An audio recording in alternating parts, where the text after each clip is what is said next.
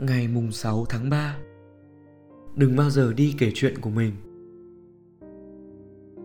Ở nơi công cộng Tránh nói chuyện thường xuyên và quá mức về những thành tựu và những mối nguy hiểm của bạn. Cho dù bạn rất thích kể lại những mối nguy hiểm của mình nhưng nó không hề dễ chịu với người khác khi phải nghe về những vấn đề của bạn. Từ Epictetus, cuốn Enchiridion. Nhà triết học hiện đại Nassim Taleb đã cảnh báo về sự ngụy biện tường thuật. Xu hướng lắp ráp các sự kiện không liên quan đến quá khứ thành các câu chuyện. Những câu chuyện này, mặc dù làm hài lòng người nghe, vốn đã trở nên sai lệch. Chúng dẫn tới một cảm giác gắn kết và chắc chắn chúng không hề có thật.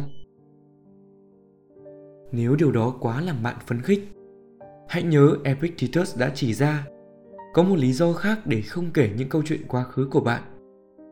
Nó nhàm chán, khó chịu và là sự tự thú. Nó có thể khiến bạn cảm thấy thoải mái khi làm chủ cuộc trò chuyện và khiến tất cả đều nói về bạn. Nhưng bạn nghĩ nó như thế nào đối với những người khác? Bạn có nghĩ mọi người thực sự thích những diễn biến trong ngày hội bóng đá ở trường cấp 3 của bạn không? Đây có thực sự là thời điểm dành cho một câu chuyện phóng đại nào đó về khả năng tình dục của bạn không? Bạn hãy cố gắng hết sức để không tạo ra những quả bong bóng tưởng tượng này. Hãy sống với thực tế. Lắng nghe và kết nối nhưng đừng trình bày với mọi người